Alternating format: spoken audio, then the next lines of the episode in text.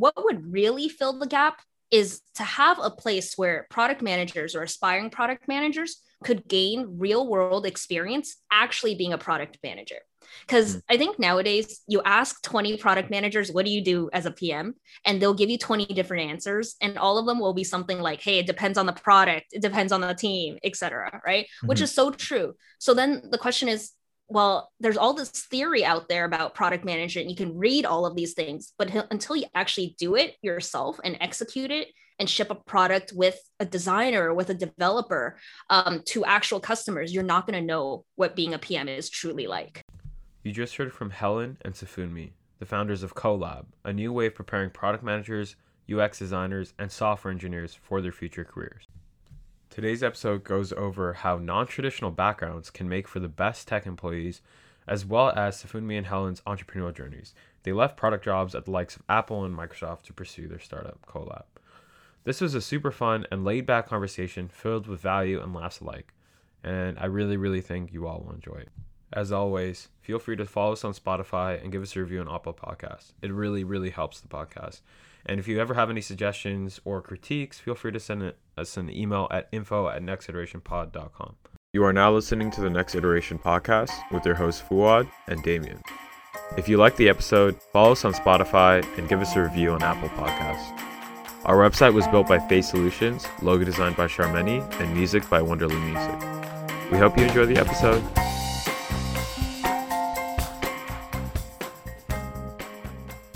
Yo, hi. Thanks for having us. Thank of you course. for having us. Yes, I already know this is going to be a fun conversation just from the energy going into this. Um, and this is actually so second podcast of the day, and we've actually had two podcasts first in one day too. So this is the first time we've had multiple guests on for the first episode. So kudos to you guys. Congrats, a little round of applause. Um, so uh, I was looking into yeah, looking at your profiles a bit, and I guess I just want to start off with you, Helen um, what does it take to be a chief Helen officer? well, um, it starts off with having a name called Helen. Right. Um, because oh, definitely, I don't think Sefunmi would fit that role. I don't, just don't think he has the profile, or um, I'm not sure that his skills are up there just yet to fit the chief Helen officer title. Um, but essentially, just to actually give a real answer, um, I mean, Sefunmi and I are co-founders. We love working with one another, and we're you know this building a startup. I think sometimes the hardest thing to do is give yourself titles because again, you're wearing all of these different hats. Even if you don't want to wear it, you mm-hmm. still have to wear these hats. Um, and so when we were thinking about, hey, how do we sort of symbolize what it is that we do? How how do we want to phrase our own titles? Um, and so that was the question, I guess. And for me, I didn't really like any of the C suite level esque mm-hmm. titles. It just feels a little bit not my vibe. Um, but mm-hmm. how could I really identify a title that fits exactly me? And so that's why I am now Chief Helen Officer of Colab. Love it's, it. It's the perfect. It's the perfect title. It's the most important title, honestly. And I think we would not be able to do anything uh, without like having someone with that title. So honestly, I think like yeah, yeah. that title is very well deserved. More companies need more yes. Helen officers. More hundred percent. We got to get one we're, for the we're podcast. paving the way. yeah, honestly, yeah. If I ever start my own company in the future, which I hope to one day, I, I don't know if I can ever aspire to chief Helen officer, but hopefully a chief Damien officer will mm-hmm. suffice. Mm-hmm. yeah, definitely. Absolutely. I, I, can see you. I can see you getting there. I think it'll take a little bit. I'm just kidding. No, I appreciate that. I appreciate the vote of confidence, though. Cool. So on that note of getting there, um, tell us about your journeys through university and finding product. I know both of you guys have you know very different backgrounds. Um, and so yeah, I guess you can you can take this in turn. We've never had two guests, so we're adjusting, you know. But um, you guys can take this in turn, or you know, jump in whenever you want. But tell us about your journeys through university and, and finding product and entrepreneurship. Yeah, I can go. Um, so I went to University of Waterloo and I went in for electrical and computer engineering. So at that time, I really thought my life was going to be um, in the power and alternative space. I, I specifically wanted to specialize in that space. So I wasn't really think, thinking about like the traditional like tech stuff. But mm-hmm, being in mm-hmm. Waterloo, you're caught with this entrepreneurship bug. Everyone around you is just like trying to do startups and you know talking all the startup stuff. So you definitely catch on. Um, and in my first year, I had experienced a problem, you know, being an international student from Nigeria, which was like, you know, my transition was very different and difficult um, because mm. my grades kind of like suffered. Um, they weren't used to what I was like used to. so I was like, mm. wow, this is a big shock. So a couple of my friends ended up, you know, dropping out, switching schools or starting the program all over again. And I was like, wow, I really need to solve this problem. And obviously, as any you know, a young entrepreneur at that time in Waterloo, the first thing is I'm going to build an app, uh, which is essentially what um, I ended up doing. So I took something called an e-co-op term, which is essentially when the university allows you to take your internship and you know do your own thing and used to get credit for it. So during that time, I just like didn't really know what I was doing, didn't know how to code or anything. I just like try to figure mm-hmm. it out built a team of like six people. We built an Android and an iOS application in like four months and we launched it. And that was sort of like my first hand experience, like really working in tech, just like by doing doing it and trying to figure it out. And that was very fascinating. I enjoyed it. And even though the app flopped, like we didn't get any users once we launched or something, mm-hmm. uh, it was so heartbreaking because I really thought I was going to be a millionaire right after that. I was like, yeah, you know, first moonshot, uh, you got it. yeah. Uh, but I, I loved what I was doing. I, I realized that companies legit pay you to do that, which is called product management. So, which is why, like, right after that, I was like, okay, I need to get into product management. And then mm-hmm. so I applied for a couple internships, and people saw my failure in the startup that I did. That was like a huge experience. So, you know, that really helped me get into the door. And that's when I got my first product role uh, as a product manager, pro- program manager intern at Microsoft, which is where I met Helen. Awesome. Great segue. Helen, do you want to go now? Yeah, um, I think my my story honestly is always very different than Sefunmi's, which is also I think why we make such great co-founders because um, we just have completely different perspectives.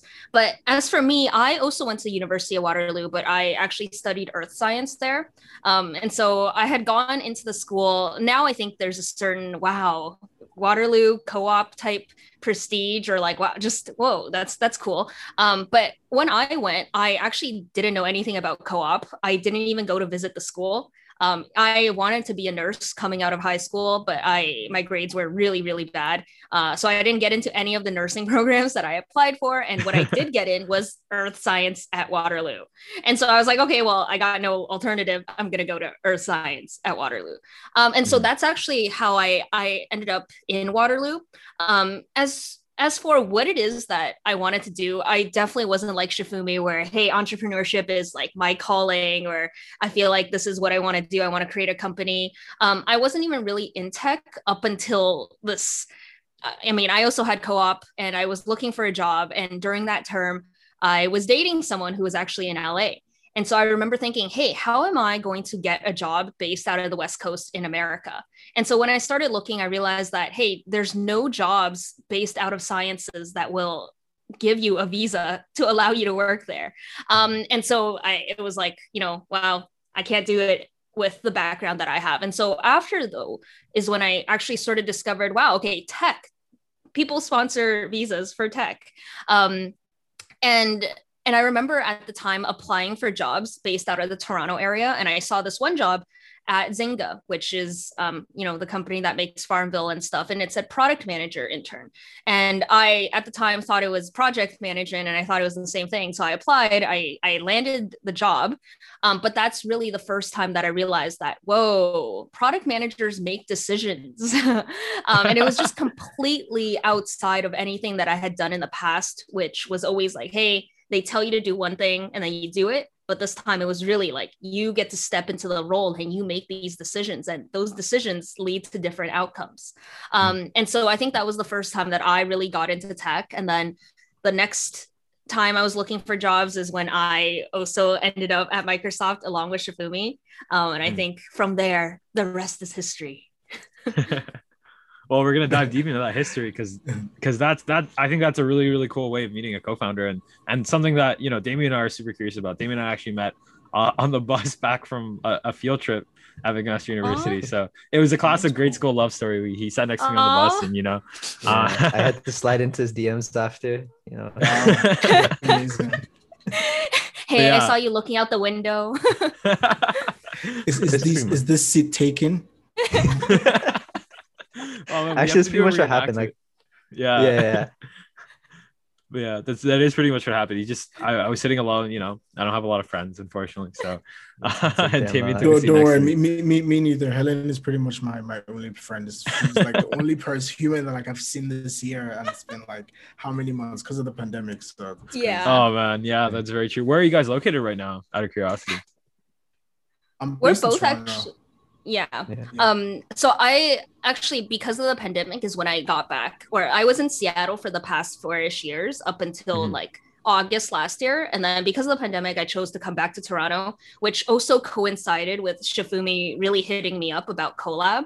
Um, mm-hmm. And then basically, you know, to not to spoil the story, but I ended up just deciding to stay in Canada so that we can continue to work on CoLab. Um, I mm-hmm. actually just moved yesterday, and so now I am no directly facing Sefunmi's balcony. no That's I, hilarious. Can see, I, I, can see her place from my place, and yeah, yeah it's crazy. That's so. We cool. tested it yesterday, and we could see each other. That's crazy. You guys can do like an infinite zoom loop by like putting yeah, your webcams exactly. to each other. Yeah, cool. it's actually yeah, it was actually crazy because like I have this very bright neon vest when I play soccer. She has this bright neon bag.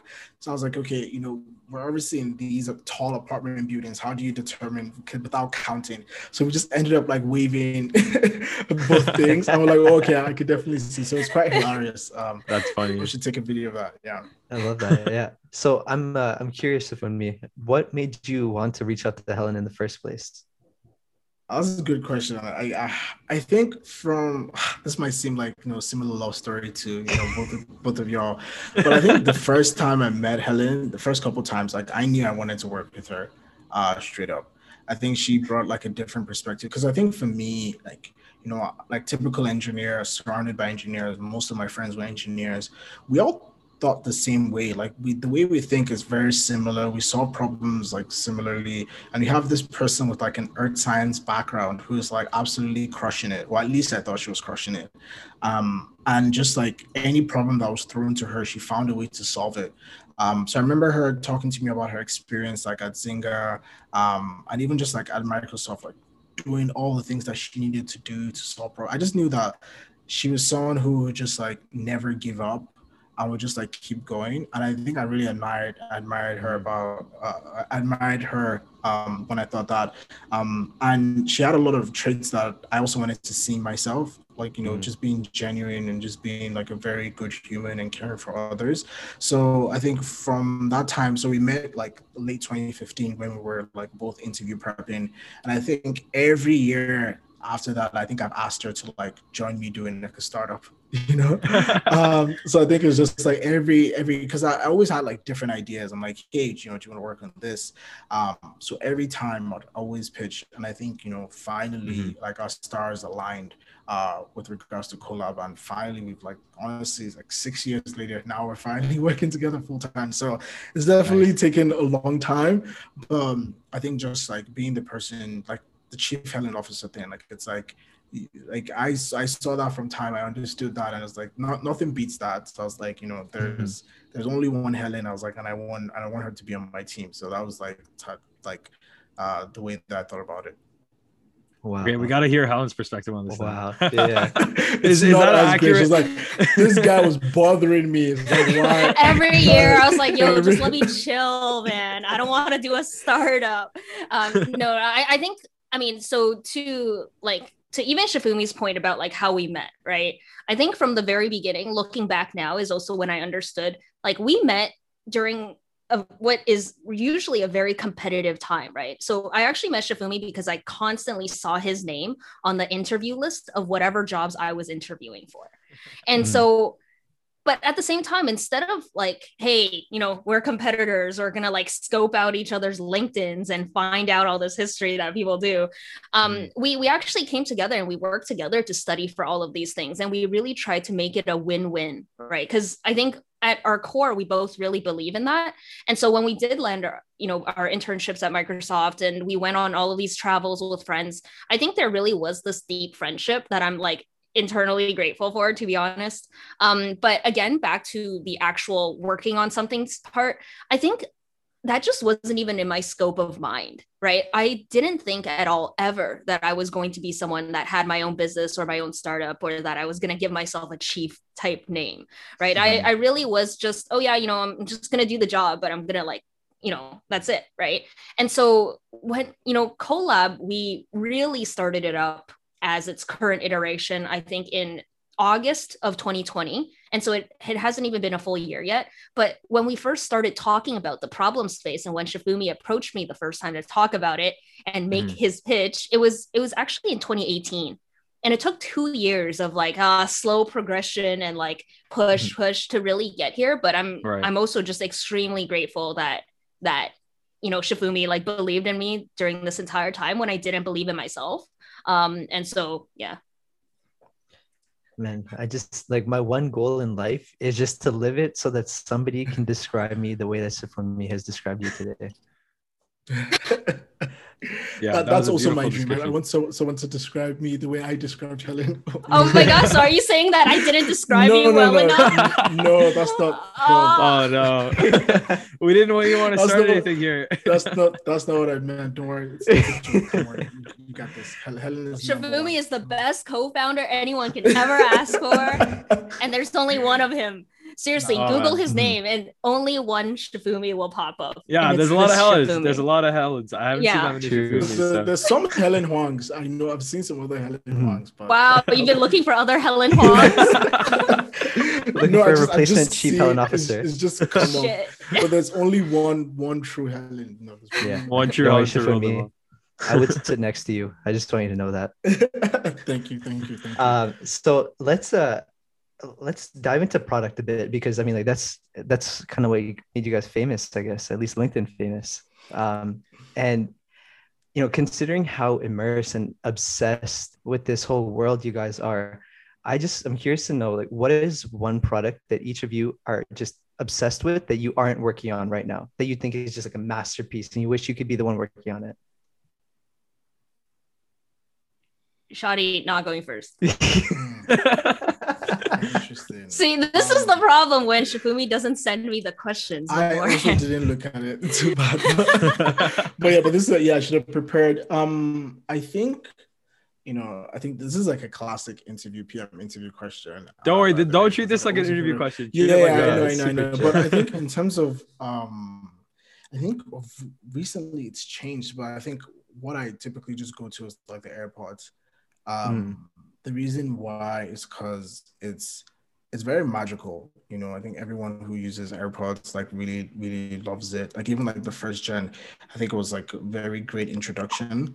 And um I, even like thinking about it from a product lens, it, it wasn't even it was a decision that was forced on the user, but I know users resisted because like everyone had analog, you know, earphones. I think it was Apple's push to wireless that made them really get this product. And this is like one of like the highest selling products that apple really, has released in a while.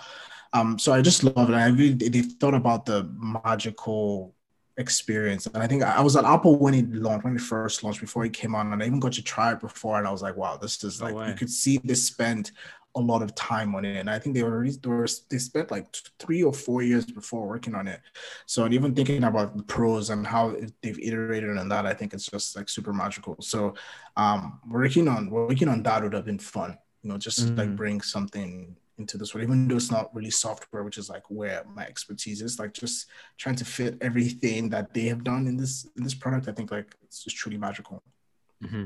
Yeah. Yeah, it's a billion dollar market now too. And it's which is crazy because like at the start, everybody was clowning Apple for it. Like this is so dumb. Like why are you taking away wires? And they, I remember they had like the attachment with wires in case you wanted it. Yeah. Like, it, I just I don't think very few people expected it to become as large as it has become today.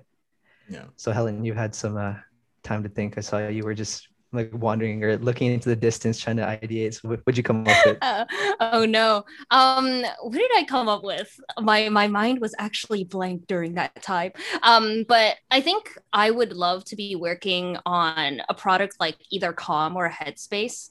So mm. i i'm a really big believer in just you know mental health and like wellness in general. And if i i mean these days i, I don't really use headspace or calm anymore. Um, but just this whole concept of like meditation and really taking time for yourself um, and also having a wide variety of potential customers to be you know getting positive impact from these types of products is probably what i'd be most interested in. I can definitely think of certain tracks or um, i guess just like programs that i'd want to run on each of those platforms. But i think speaking about products i'll also admit that out of sefunmi and i the person who is much more passionate about product management is definitely sefunmi mm-hmm. right i think what i'm really passionate about again is like community and the concept of like inclusion and belonging which is also why i choose a product like calm or headspace in the first place because um, i really do believe mm-hmm. in the vision um, and i think that's also what i'm good at i'm i'm much better at like the community and just growing that that sort of like sense and culture um, mm-hmm. so yeah that that's my answer great answer cool so we've been beating around the bush for a while now um, so brings us to CoLab and belonging in tech. So, uh, how did you guys found CoLab? What was the initial ideation phase? What were, what were some of the you know reasons behind uh, wanting to start it? And walk us through starting it and and bringing it to where it is today. Mm-hmm. Um, so essentially, like I shared, back in 2018 is when Sefunmi actually pitched the idea to me the very first time. Um, and it sort of came about because a lot of people were asking him about product management, and a lot of people were asking me about product management for a variety of reasons, right? Because I mean, no, regardless of what it is that they see in us, it's like, wow, you know, here's this hot area that I'm trying to get in. I feel like I don't have the necessary background, right? I feel like I'm not from mm-hmm. a top school or I have this non technical or non traditional background. And I'm not really sure how I did it, but I know you did. So please share with me. Um, and so that's sort of how it started. And we started brainstorming hey, how do we you know like we want to help a bunch of people but of course having these direct one-on-one conversations is not the best way. So how can mm-hmm. we distribute the information that we know at scale right? And and so that's what we actually thought about. And then at that point sefunmi tasked both of us with hey go go away and then come back with this competitive analysis on the different types of ways to get into product management today um, and how are we going to fill the gaps? And that was the initial task. Um, and we both came back and we realized that okay what would really fill the gap is to have a place where product managers or aspiring product managers could gain real world experience actually being a product manager because mm. I think nowadays you ask 20 product managers, what do you do as a PM? And they'll give you 20 different answers. And all of them will be something like, hey, it depends on the product, it depends on the team, etc. Right. Mm-hmm. Which is so true. So then the question is, well, there's all this theory out there about product management. You can read all of these things, but until you actually do it yourself and execute it and ship a product with a designer, with a developer um, to actual customers, you're not going to know what being a PM is truly like right? Mm. and then you're not going to be able to relay that same experience into your roles and into your resume to ultimately get the job. So that was actually the conclusion back when we talked in 2018 the problem at that point though was like whoa how are we going to create that right? Like that feels like a lot of work. Mm-hmm. um, and so that's when we sort of like scaled it back i guess to what is now or now it seems more of an MVP, but at the time it was really still a large project. Um, and that's when we scaled it back to just creating a book on a compilation of 20, like just stories of how other people from these non traditional backgrounds broke into technology. Um, Sefunmi, do you want to take it from there? Because I also failed afterwards, which he will share.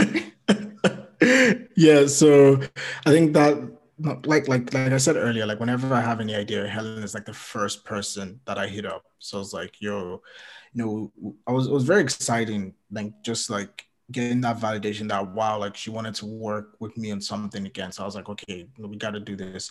And that big idea seemed very daunting at that time. We just started like our careers in products. So it's like there's so much more that we needed to learn. So I was like, I'm not ready to start a company, um, especially after the other one flopped.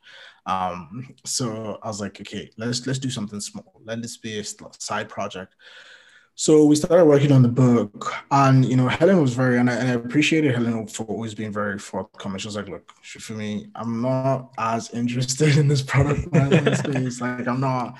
Um, so she's like, "I don't want to do this. Like, I don't want to write this anymore." and we had done a couple of interviews by that time and like I understood so I I also stopped for a bit so I think it was like five six months where like I didn't do anything I was just like working on other stuff and then I picked it back up again because like the problem was still there.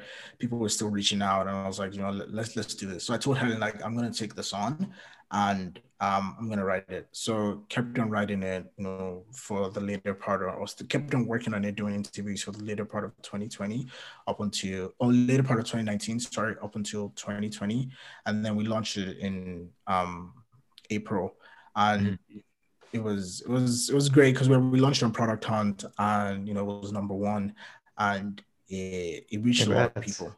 Oh, thank yeah. you, thank you, thank you. Yeah, so it was a long time, long time coming. It was a lot of work to yeah. try and get it out, but I had a lot of people who were in my corner and supporting me, Helen included, to you know push the book once we once we launched it. So it was a great feeling of validation that wow, like this this resource is out there and a lot of people loved it. So um, you know, one of the reasons, like Helen mentioned, was like he wanted to scale ourselves and have reach more people so people have this resource. But more people still kept coming back and saying, Wow, I read your book. This is so great. What do I do next? I'm like, uh man. it's like, of course, yeah, I know, I know we didn't solve the problem. I know like you can't just read a book and become a product manager.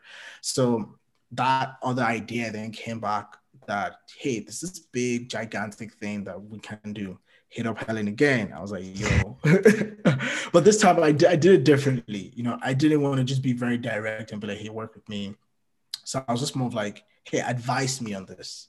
Right. So I didn't want to like push and force. So maybe like, you know, like maybe pro tip for anyone out there, if you're ever looking for a co-founder or someone to like, don't push too much, like try and just like, just you know, thread across the lines and try and ask, you know how they say, if you ask VCs for advice, they'll give you money. If you ask for money, they'll give you advice. Uh, mm-hmm. maybe this applies here. So she was advising me for many months on like how to do this. So I was just like initially, and this was just the product management stuff. So this wasn't even just like CoLab. This was more like hey, building off of the book and trying to get it get this thing out for product managers. So we I, started by building a course for product management where we'll teach the theory of the course. In addition to that, they'll be able to see how a real product manager, aka me, builds a real product with their team. So I was building a product at that time called Wins, which is like an app to help you celebrate your moments. I recorded all the Zoom calls with my team I'm like, hey, this is how a product manager will manage all of these things. So you can actually like check out all the decisions that I made to be able to launch that product. It's on the App Store today, so you can check it out. So then the goal was like, hey, they'll follow that journey and they'll eventually do it by themselves. And that's when we we wanted to then get volunteer designers and volunteer software developers to work with these PMs who have been learning product management so they could build their own stuff. I think that's where I finally got stuck. And I was like, okay, I need to find these designers, I need to find these developers, I need some help. So, and Helen has been advising me and following me on the journey. So I asked I was like, hey, you know, I've been doing this. We already started recruiting a couple people. I was like, hey, could you help with that? So uh, she came in, she helped with the community piece because I knew, like, like she said, like she loves the community side. So it wasn't like, hey, don't focus on the product, all that stuff. Come and build this community. Um, try and help me out. And she did an amazing job. But just like the context that she had before, it took her like less than a week, put everything together. She did like the orientation and just like made everyone feel welcome. We had a couple fires initially. She de-escalated everything so well. I was just mm-hmm. like, wow, this is this is definitely gonna work. And it did.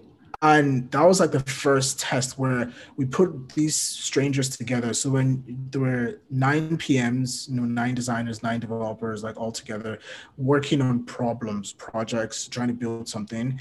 And people actually built stuff. Like people had mvps they could showcase like all the things that they were doing. And that honestly blew us away. At this time the only paying customers we had were the product managers. But we realized that, hey, this is also true for design and development. Helen was even the one that was the big advocate for this is going to work on the design and development side. This is not just a product management thing.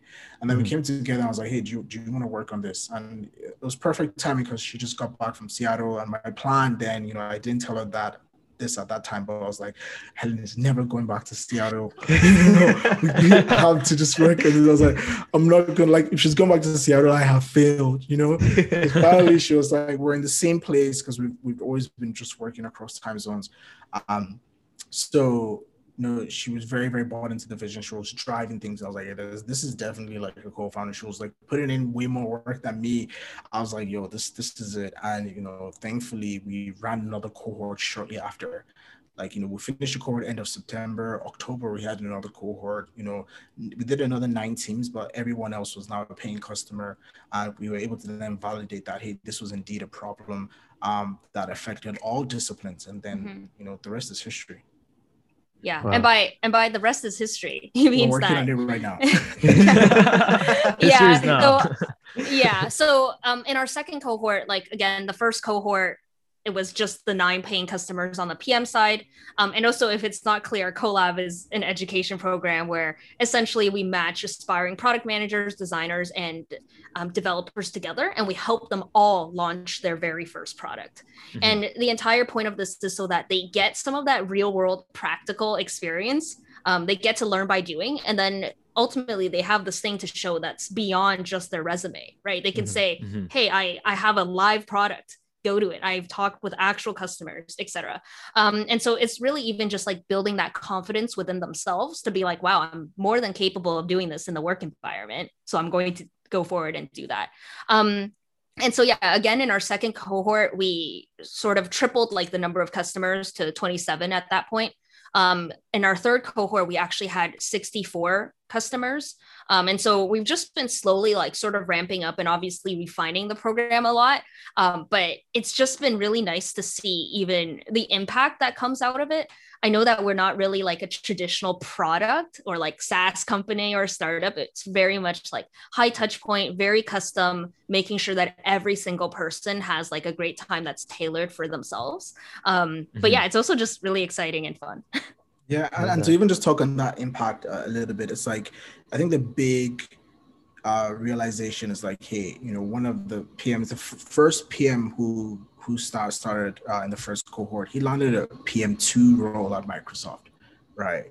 So this is someone who was like amazing. not been in tech before, he had a data background and went through our product management track. And the first time, like we've added so much more stuff into it. The first time was just like us piecing it together. But you know, someone there, like he was able to like land the job and it was through the product that he built, gave him that confidence, gave him that experience. We've seen many people land jobs at like Twilio, General Motors, you know, the score, uh, several other startups in the area, and many more mm. still like interviewing.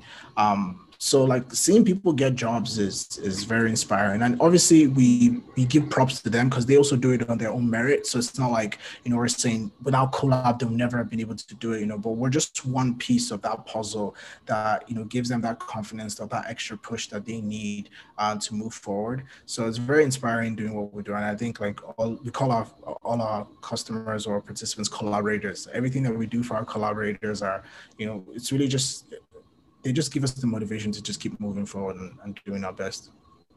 Mm-hmm. Yeah, I love that. What are uh, um, let's let's talk about some success stories then. Like, what are some of your or like if you guys were to each choose one, what is one of your what is one of your favorite projects that came out of CoLab? Uh, uh, okay, yeah, I'll go. I think my favorite success story, um, I would say is Marcella. Uh, shout out to That was my success was story. okay, whatever. Take it. Take it. Um, actually, do you know? I'll, I'll, let, I'll let no, you. No, no, no, no, no, Please, please, no, no, no. You, you go. You go. No, I think you say the story very well. I'll, I'll say something different. Yeah, I have another one. Uh, which is like Alicia. Um, so Alicia is she? She's based out of um SF, and she was part of our very first cohort, and she actually joined the program late. Um, she wasn't initially in the first batch of designers that we brought. But what happened was we had someone on a team who ended up like quitting. We had a designer team who was like, oh, I can't do this anymore. And then we reached out to Alicia and we said, hey, you know, and I think at that time she was on the waiting list. So and she was very, very patient and she was like, okay, do you know what? She'll join. And she came in into this team and she really gave brought a different perspective. So they were trying to build it was called like um gift hunt right? It's also one of my favorite pro- products ever built. And initially it was like a very different idea before she came in. When she came in you know bringing her designer lens it became this you know text messaging service that you know if i'm trying to give you a gift right? Instead of just like, you know, sending you the tracking number or telling you I have a gift, I can send text message clues to you to, you know, give you, just keep you guessing what, what can it be? So it just improves the experience of the person. And I like the product specifically because the recipient didn't need to download another product or another app. I can easily just like, you know, allow like just by putting Helen's phone number or your phone number in there, and I can give send you this prompts and you still feel like, wow, you're part of this experience because you're receiving a gift. So she brought that perspective there. And throughout the program, she worked very closely with her team and really felt like it was great for her. And the reason why I like to highlight her story is because uh, it's not it's also the power of the network that you make and, and the connections that you make in a product because she was very close to her product manager who you know you know originally the product managers come up with the idea and she brought a different perspective and they built like a very close relationship that the product manager was able to refer her for the job that she got. So she's working at a startup in, the Bay Area right now. Um, can't remember the name, but I'll like I'll look it up very quickly. Um, uh, so it was it was very fascinating that you know you come into this community, you meet strangers, but by working together, they're able to vouch for you and say, you know what, like Alicia is like a very great designer. I think like you know you should hire her. I'm willing to like give you intros or connect you with the right people because I believe in you. You know, I think that's something that just happens organically in our program because you know when people refer you and you know getting a job these days is all about who you know um, so it's not just about just applying into the ether. So that networking is very difficult if you don't if you don't even have a network in tech or if you don't have friends who work in tech. Uh, if you're not fortunate to go to this like great CS school that has all these folks. So Mm-hmm. Leveraging, leveraging those relationships was super important, which is what you know Alicia and her PM Brooke ended up doing.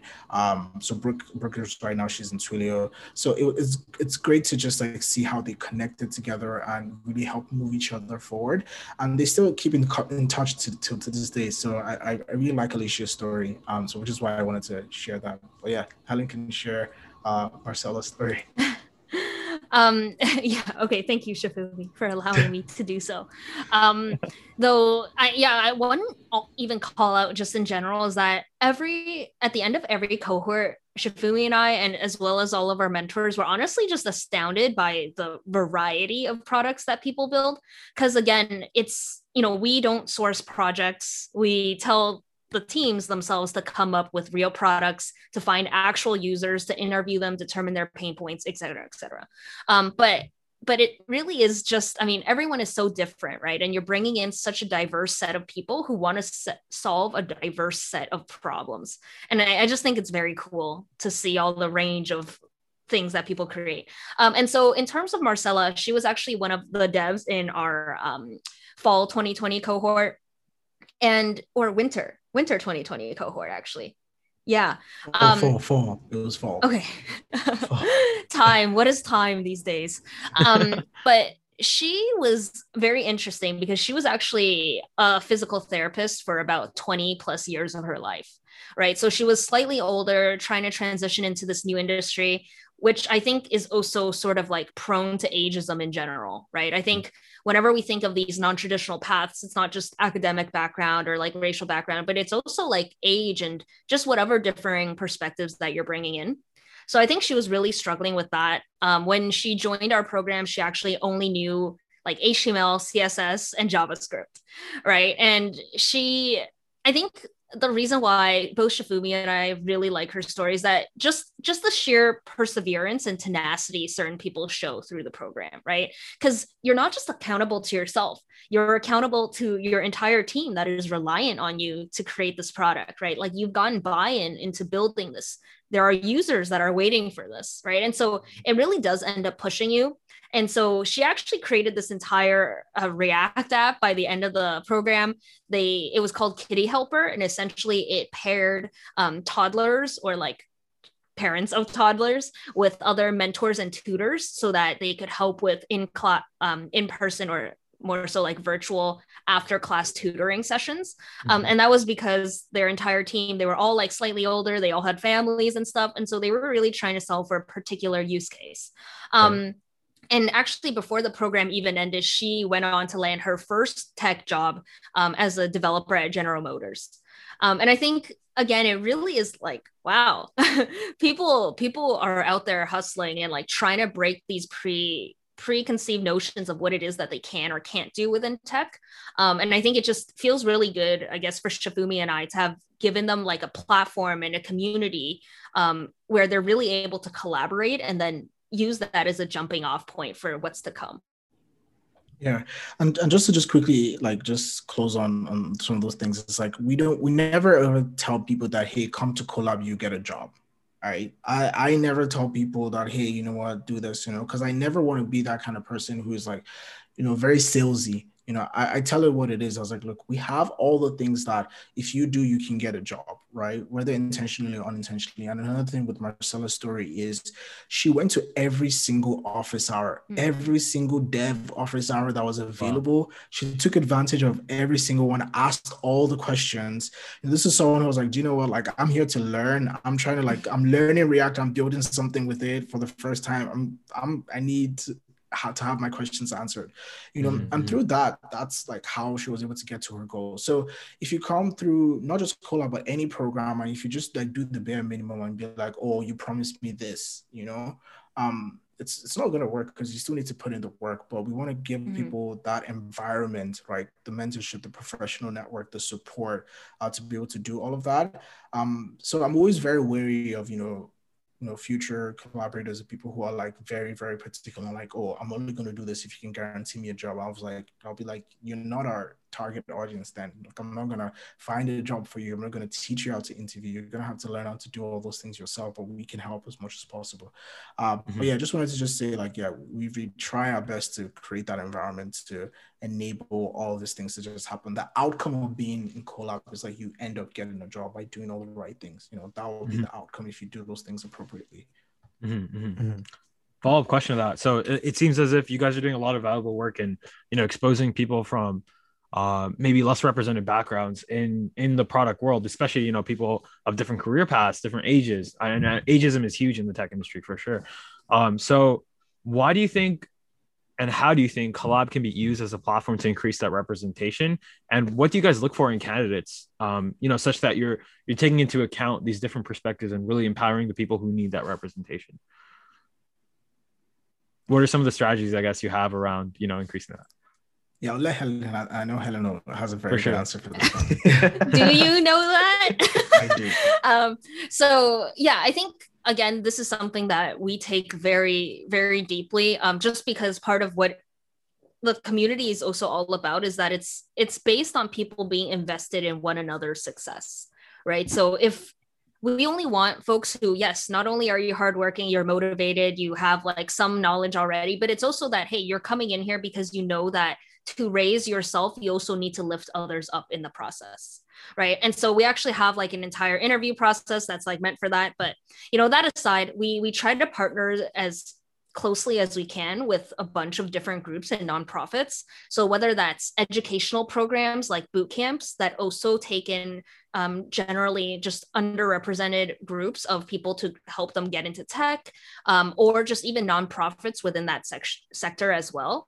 So by doing that, we're we're mainly trying to like increase, I guess, the awareness of CoLab and all of these different methods of learning, whether it's through CoLab or not right? Um, and then in addition to that, so that's just on our program side, because alongside that, we actually have our entire like booklet slash newsletter series, um, where we every week we basically share a story of someone who is coming from a non-traditional background and getting into tech. Um, so you know, Sefunmi launched the How to Product book by himself um, in April 2020 but we actually like collaborated this time on another booklet launch that happened just a few weeks ago this year. Um, and that was the You Belong in Tech booklets, right? And that was a compilation again of multiple stories of how people went from you know being self-taught or a boot camp grad or um, just like trying to do freelance things all all together and sort just sort of how they managed to ultimately get into tech as well um, as a goal to sort of highlight all of the like the imposter syndrome the struggles behind the successes that we often see on places like linkedin and stuff mm-hmm. um, and so I, I, think through all of that we are really trying to just make people believe and recognize that whatever perspectives they're bringing in are completely valid um, and so i think organically through like I think just Sefunmi and I in general, like, are you belong in tech just entire community um, as well as CoLab and just the strategic partnerships we have that's how we sort of um, try to bring equity i guess and more diverse voices into the tech industry. Yeah that's a great answer. I think yeah, like relying on that organic growth and we're really relying on the talent of the people there and and just keeping an open mind in terms of who you accept into the program. I think that's really powerful. Like a lot of companies could could definitely benefit from doing that a little bit more, I think. So excited to see how, you know, CoLab kind of increases representation in that space because that's something I've been, I've been thinking about a lot. Um, and then kind of following up on that. So scalability. So like you mentioned, this isn't your typical like SaaS startup right? You're you're very hands-on. You're very individualized right? You really care about every person that goes through the experience and and sort of um how how they how they're going through the program and and the types of things they're taking away you know with things like office hours. Um how do you scale a product like um CoLab because I, I i'm sure that's that's come up. And and really what you want to do is you want to impact as many people as you can. Give them the opportunities they need to to succeed in product. So you know the theoretically the more people in your program the better um, but yeah, how, how do you how do you scale that? Yeah, so I think that's a that's a very first very good question, interesting question, very interesting problem. Um, I think we think about scale very differently. Um, you know, scale. A lot of people is like, hey, we want these numbers of people in, in the cohort and all of that stuff. So our our mission is also about accessible learning right? So there are different ways to go about reaching people to be able to get them to do the things that they want to do. You know, our program is just one of them. And the big thing for us, it's on learning by doing in collaboration, right? So we tell you that all the things that you can do a CoLab, we tell you that, hey, you know, this is something that you can do on your own. But sometimes some people just need that extra, you know, help, which is why they can go through CoLab. But our booklets is one of the ways that we can scale. So our booklets have reached like all the books that we've written combined have, have reached like over over almost almost about 10,000 people very soon. We're going to really cross that mark. You know, that's a way that we're reaching people outside of our program that's still giving them the knowledge and you know hoping help hoping that they'll be able to take that action towards the next step of, you know, now I can do all the things that I want to do. So that's also another way to scale. We also have our courses, right? So we have the, you know, product management course that I talked about earlier on, which is at a very much cheaper price point that can reach way more people because it's self-directed. So there's mm-hmm. all these levels to, you know, all the things that you need. And that's why we also have our newsletter, right? Our newsletter also has, you know, thousands of people who you know receive emails from us and a lot of people use that to drive inspiration in the things that they do. I, I got an email one day i was like hey thank you so much for doing this. You know I, my boyfriend is a software engineer. You know based off of the things that that you've you've all written i'm going to work with him and then try and you know do a project so i can get into product management. And i think mm-hmm. to us i think you know that's that also has gotten the impact that you know we would like to get despite not even coming into our program. Someone came into an info session that we held and got a job from the connection that they made in that info session because no whenever you come to an info session we try to break the ice and get people to connect with one another um, because we're all about inclusivity fostering this environment to us that's success right? Success doesn't necessarily mean you know putting money in your pocket every time. You know there are a lot of products where like you know 80% of their users are free and then the remaining 20% is what you monetize. So think think about all the other things that we do similar to that that there'll definitely be people who you know pay and go through like our structured program but the reach and that scale um, that's when you know mm-hmm. that that has all the impact and can you know indirectly do the things that we want to do. So that's that's how like you know we like to think about our scale. Of course there's also like scaling the program making sure we maintain the quality but uh what's mm-hmm. top of mind is making sure it's the best possible thing that people can go through um, and then all those other things will fall into place. I love that. I love the focus because i think a lot of people get caught up in in scaling and numbers and metrics and things like that. But really if you don't have a good program no one's going to join it and you're not really impacting the people in the program. So it doesn't really matter how many people you have as long as you're you're focusing on the impact you have on those people. Mm-hmm. love that. Yeah like a value um, first approach. Mm-hmm, mm-hmm. yeah so uh, we're getting close to time so we have two more questions for you guys. Um, you guys are going to love the last question. Uh, but right before that so i have this might be a bit weird and like just completely random considering the conversation but i have one for you Sefunmi. so i see i saw that you're into photography and you know i saw like some of the shots that you took and you know they, are beautiful like you've done an incredible job with the art that you produced there Thank not you. to gas you up too much but yeah chef's kiss um i'm just curious because like as someone that's looking to get into this space and like i was supposed to go on like a backpacking trip like southeast asia over the summer but then covid happened and then like ruined everything for everybody um but yeah, as someone interested in getting into the space, and I know Fouad can speak this a little more because he's somebody in it. Has this changed the way that you navigate life? Like, do you find yourself being more observant, like noticing some of the smaller details and things? Because we talked about this before, like through a lens of writing, right? And we the way we phrase is that writers engage with life like it's a full contact sport. Because as a writer, you're a professional observer. So I'm just wondering if that translates into photography as well. Um, that's a very interesting philosophical question. um, you know, I I love photography. Unfortunately, I haven't been able to do it as much, you know, these mm-hmm. days. Um, it's something that you know I always miss getting into a flow state. So whenever like I was like you know taking pictures for a while, like you said, being very observant or even editing pictures, like you could just do it for hours, you know. Mm-hmm. Um, and yeah, to to your point, I think I do it more when I travel because then it allows me to just really appreciate like every everything around me.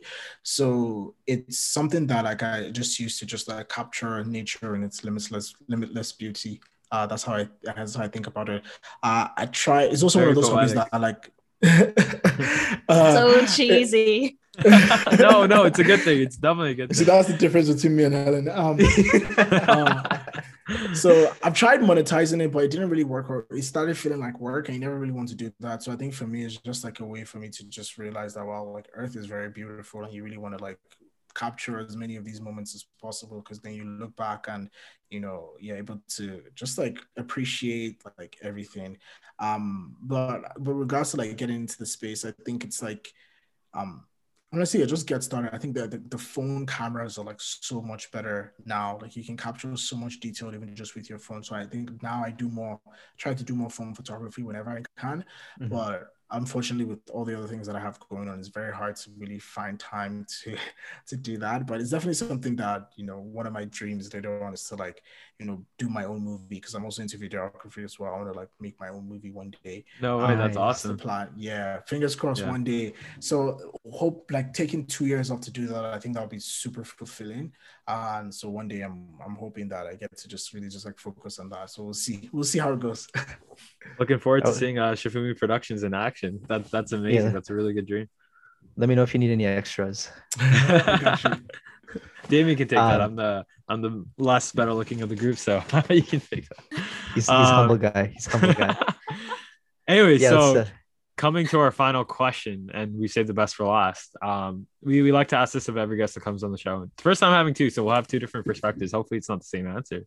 Um, but the question is, if you could put any one message on a billboard that would reach millions, even billions of people, and you can stratify that target audience however you want uh, what message would you put on that billboard and why? You can take your time to think about it too. No rush. Yes, please do. We have him stumped. I love it.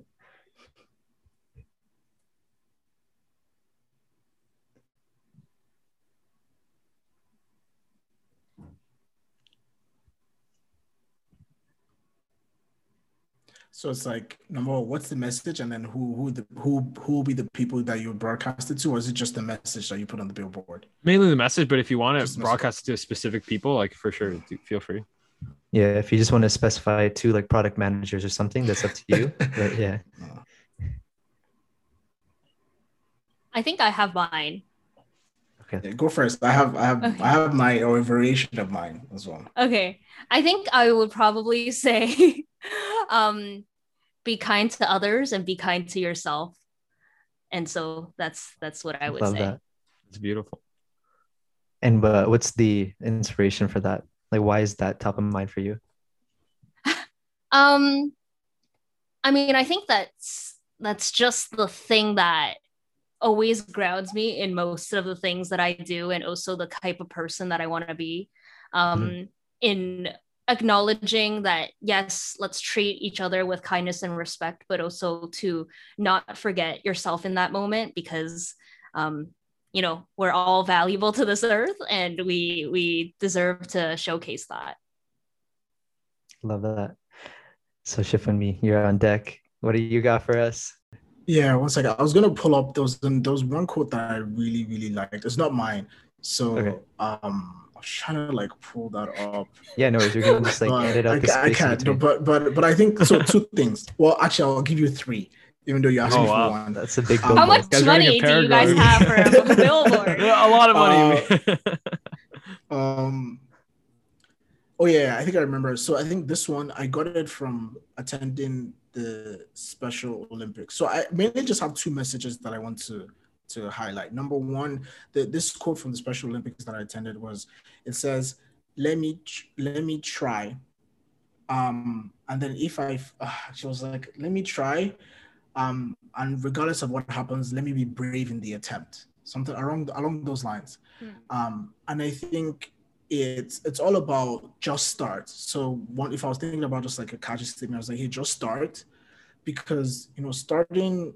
I think like a lot of people never ever get to take action, and I think that's like what holds a lot of progress back. So I think that just start would be great. And I think the whole like let me be brave in the attempt is just like look, you just iterate and you get better. Nothing is ever great at the first time. Uh, another quote that I really like, um, one of my favorite Nigerian artists says this a lot, which is we rise by lifting others. I think those are the two sentiments that I always want to share with people, which is like, look, just start. But even as you're starting, like, don't forget to like lift others up, like send the ladder back down and help people. Um, because like that would also move you forward to you learn so much more about that. So it will be a- along those lines of the measure, just to like just start and obviously don't forget everyone else. Yeah, we rise by lifting others.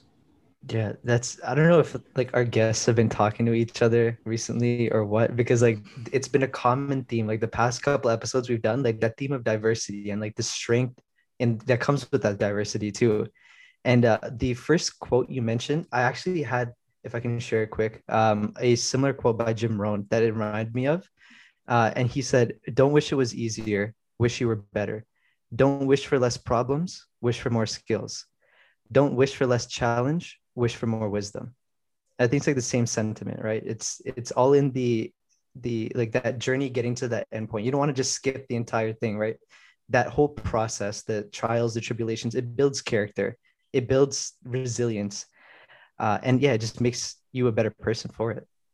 Absolutely. Cool. Well, that brings us to the end of the conversation. First off, we're we're a little bit over time, so if you guys have to go, feel free to. But thank you so much for appearing on the podcast. It was a great conversation. We're we're looking forward to stay connected with you guys. Uh, if you can leave the listeners with um anything you want to say, any promo, where where can people find you? Um, do you want to say that right now?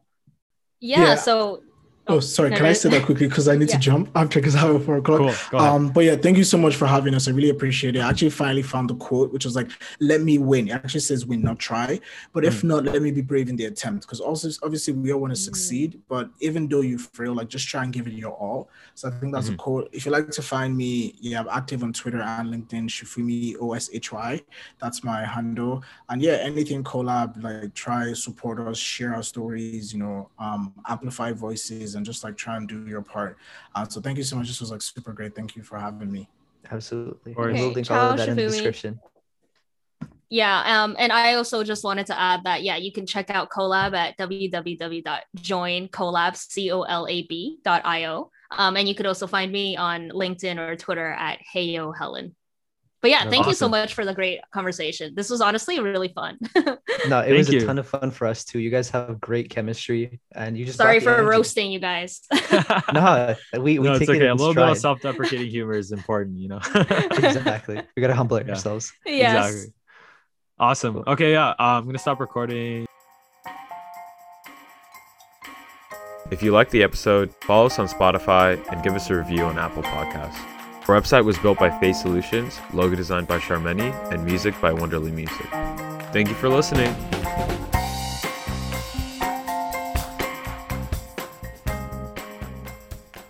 Think you got it? Nah, we're on the next iteration.